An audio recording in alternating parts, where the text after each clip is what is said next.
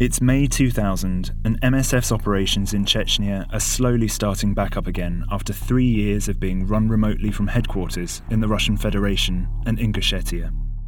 Although the bombing stops, allowing limited access, general insecurity is pervasive, and restarting these programs is not without risks. Paris thought opening up and doing a big operation would create too much risk, whereas we in the field felt that we were taking risk and would have more risk if we weren't seen to be acting and responding to the needs. The teams find utter destruction in Chechnya, making it hard to work there. MSF Holland's regional advisor in the Caucasus, Kenny Gluck, writes an article on the MSF International website about the current situation for returning refugees. After arriving for the first time in summer 1995, I had then described the city as completely devastated. What is the superlative up from that by an order or two? There is life. Best estimates place the number of residents at around 50,000 and growing steadily. Many represent temporary visitors checking on home and contents, although it is not clear how large this portion is. What they find is barely a home left untouched. The article continues 20% of homes have been reduced to rubble, we are told by an informed source. Only another 20% remain habitable, and the remainder will need serious repairs to become homes again. And that does not mention the lack of gas, water, and electricity. We saw numerous people dragging and carting canisters of water which were collected where water could be found. Just like in nearby Lermontova, where over 60 people now have come down with typhoid, which has infected the water source for the village.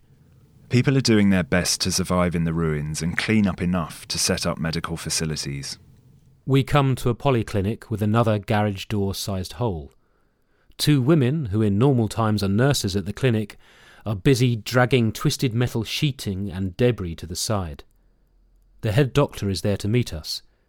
She is setting out to turn this windowless shell without instruments and drugs back into a clinic.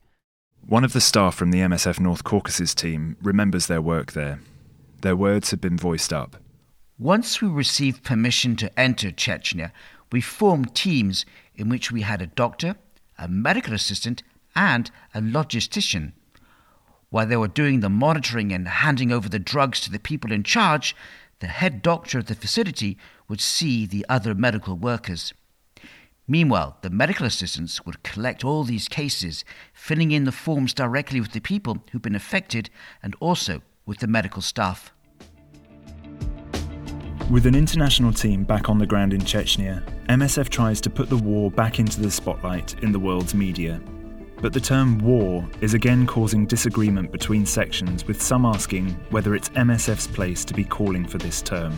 Especially when dealing with a superpower like Russia that has a veto at the UN Security Council and a tradition of propaganda and media control, what difference will any media strategy really make? This is Speaking Out War Crimes and the Politics of Terror in Chechnya, 1994 to 2004, a podcast by MSF. I'm Nick Owen. Episode 5 All on the Same Page. Today, we say enough. Even war has rules. 500 000 civils massés le long de la frontière risquent d'un jour à l'autre d'être repoussés. Stop the bombing of defenseless civilians in Chechnya. It will be a scientific uh, research for that. We know that those people are dying.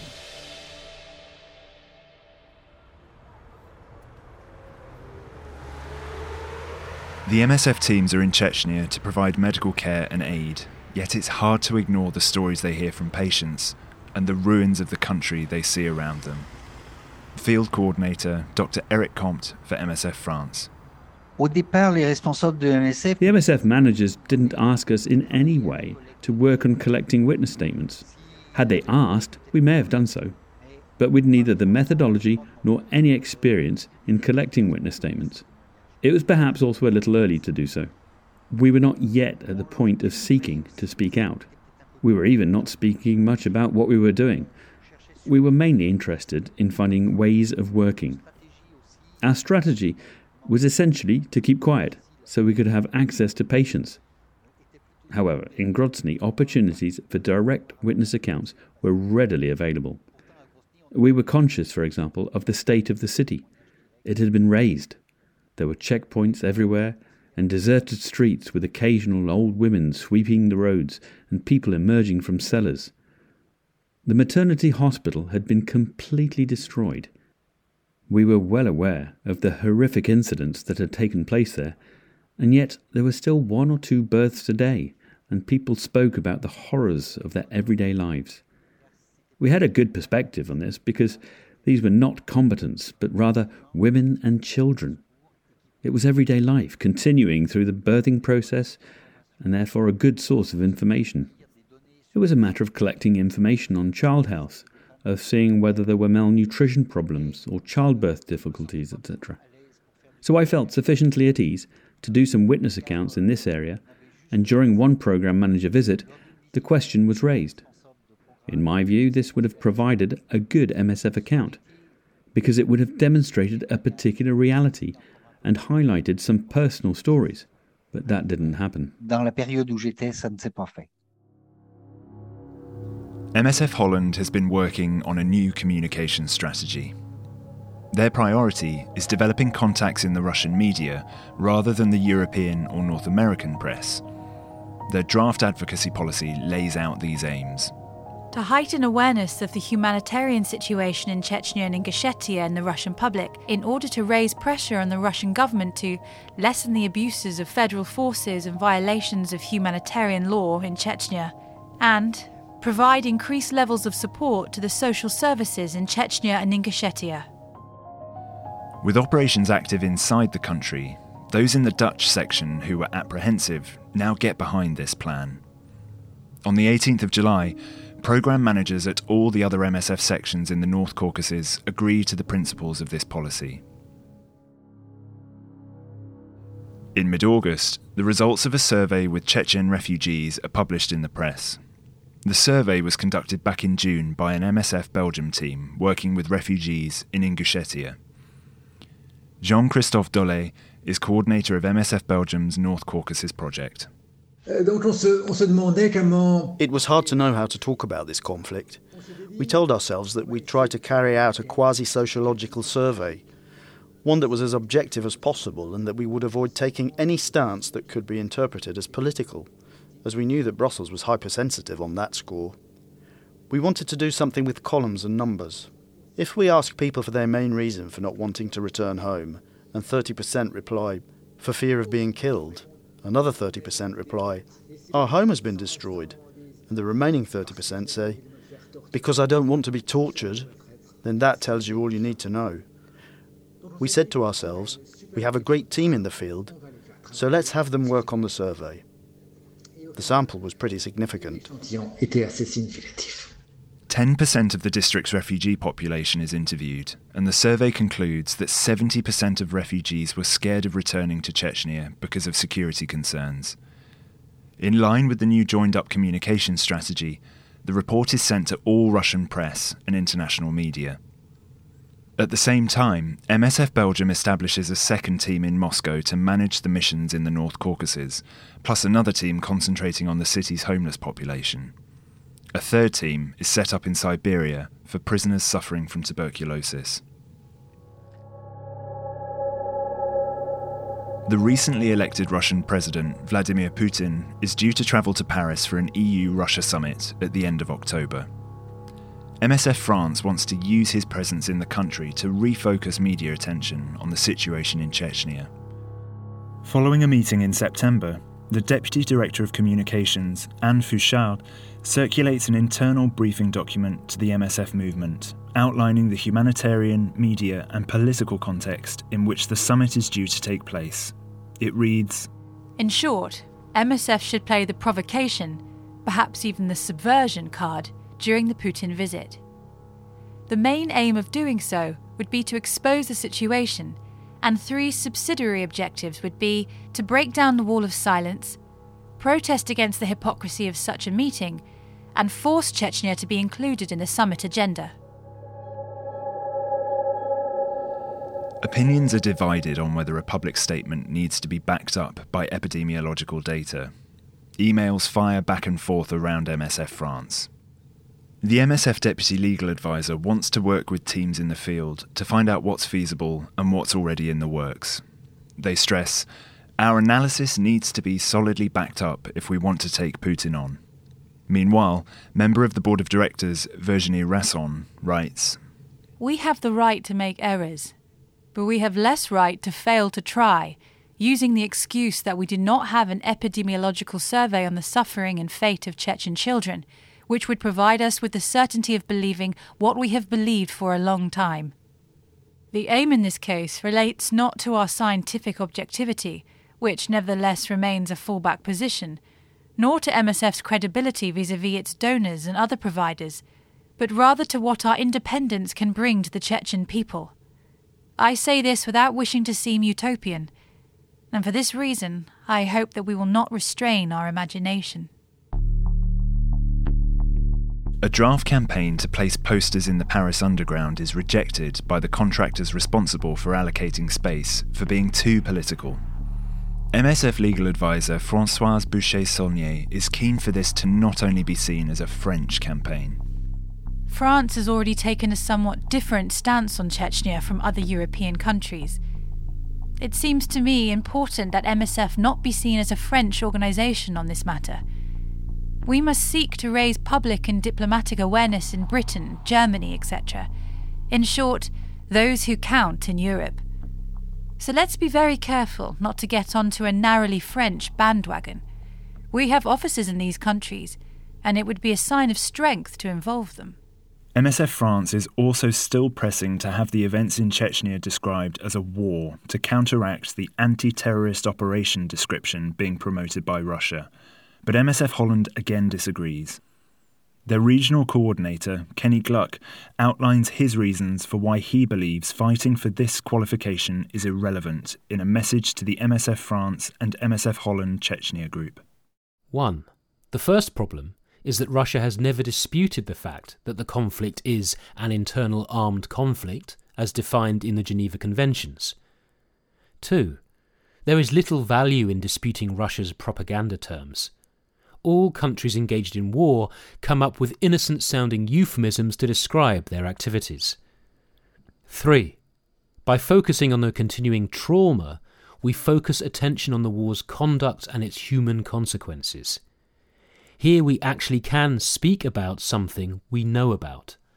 However, everyone does agree on the need to document the situation more thoroughly in the end, interviews and articles by programme managers and coordinators from the Dutch and French sections are put out in the French and international press. There's still a worry that speaking out could impact on the organisation's programmes and staff in the region, but most feel that the risk of being thrown out by the Russian authorities is now low. The international medical charity Médecins Sans Frontières has sharply criticised the conduct of Russian forces in the breakaway Republic of Chechnya. A report by the group said the Russians were still causing many civilian casualties by the indiscriminate use of force, which it denounced as the politics of terror. Reports the BBC World Service on the 22nd of November 2000. Many other news outlets around the world are also covering MSF's latest report on the humanitarian situation in Chechnya. The BBC continues. It also cites a litany of eyewitness accounts gathered by the charity's relief workers, which the BBC Moscow correspondent says paint an appalling picture of summary executions, arbitrary arrests, and the beating and torture of civilians. The charity estimates that 300,000 people are still refugees. The Russian authorities have repeatedly denied human rights abuses, except in a few individual cases more than 2,500 Russian military personnel have died in the conflict. The title of the report is Chechnya The Politics of Terror, and it details MSF's findings since being allowed back into the country at the start of the year. A collection of patient accounts are handed out at a press conference, and the main points are laid out in a press release. It reads Medical data proves that the indiscriminate use of force always creates high numbers of civilian victims. The wounds are a result of artillery fire, bullet wounds, aerial attacks, or landmines. Between September and October 2000, over 280 fresh war wounded were treated in 12 to 30 still functioning hospital structures. The war continues in Chechnya, despite the illusion of normalization given by the Russian leadership. The report has been timed to coincide with a meeting of the Council of Europe in Brussels that morning. MSF and a number of other humanitarian organisations have been asked to brief the Council as part of a review on whether to reverse the suspension of Russia's membership to it. MSF France Deputy Communications Director Anne Fouchard. Journalists were pressing us to make statements. The whole affair was like a dog biting its tail. Journalists needed to be able to source their information, to be able to say that MSF had published a report, and so we needed to do so. Steve Cornish, who was in the field, was pushing hard to obtain witness accounts, but in fact, he had nothing to give us. The only ones who had something to say were the MSF Holland team. Kenny, who was briefed by Steve, contacted us. He came to Paris, and we worked together using the accounts he provided to compile a report that he presented to the Council of Europe. We had to rephotocopy the 70 copies at the last minute because a witness name had remained on one page, which was not acceptable. So we refined the report, and I think it stood up well. The aim was to demonstrate, from a medical perspective, the violence people were suffering. But what we had, which in the end was not much, was overused. It consisted mostly of indirect accounts. Since not many journalists can go into Chechnya at the moment, it's considered a useful report. Kenny Gluck from MSF Holland outlines how the Dutch and French sections work to compile it. His words have been voiced up.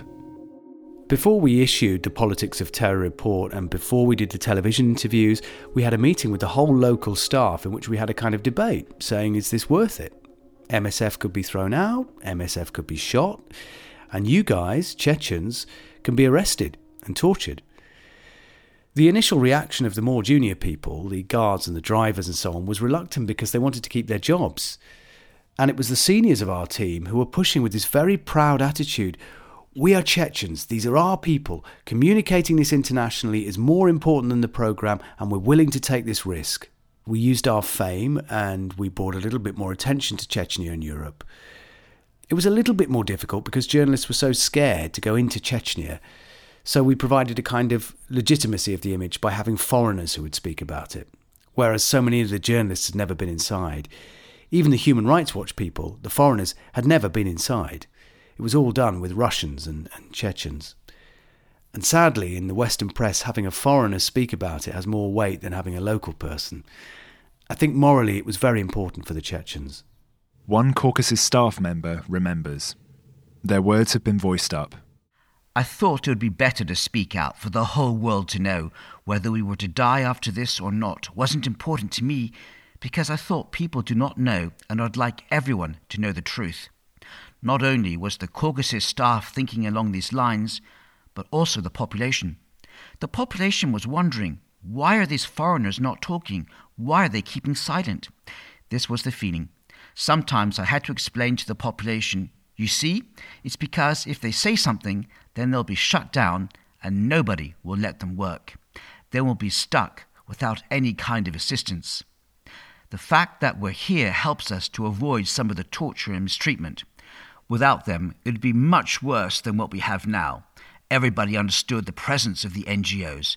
This is not only humanitarian, I mean, not only direct help, but also moral support and the thought that somehow it stopped the authorities and the military forces behaving more brutally.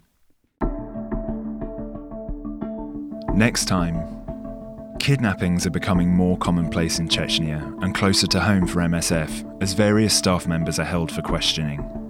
Then, a key member of the team in the North Caucasus is taken hostage. Kenny gave evidence to the Council of Europe, and then he was kidnapped at the beginning of January. I was very shaken, and I asked myself whether we hadn't stuck our necks out too far to end up with these problems. No one knows which side has taken Kenny, and questions are asked as to whether there's a causal link between MSF's decision to speak out in the media and the kidnapping. Should this dampen the organisation's willingness to speak out and criticise governments, or should this be the time to double down on their message? This MSF Speaking Out podcast is based on an original MSF case study called War Crimes and Politics of Terror in Chechnya, 1994 to 2004. It's written by Laurence Binet and is part of the Speaking Out Case Studies series, a project by MSF International. This podcast series is written, produced, and mixed by Andrea Rangecroft. Interviews are recorded by Lucy Dearlove. Editorial direction is from Nancy Barrett, Laurence Binet, and Rebecca Golden Timsar. The narrator is Nick Owen. Extracts are read by Didi Bellos and Matthew Wade. The voiceovers are by Michael Barrett, Christopher Bockman, Kevin Halliwell, Chris Kellum, and Alex Vincent. The music is by Lost Harmonies and Peter Sandberg. A special thanks to Dr. Eric Comte, Jean Christophe Dolé, and Anne Fouchard. To read the full case study and discover others, please go to our website msf.org/speakingout. Thanks for listening.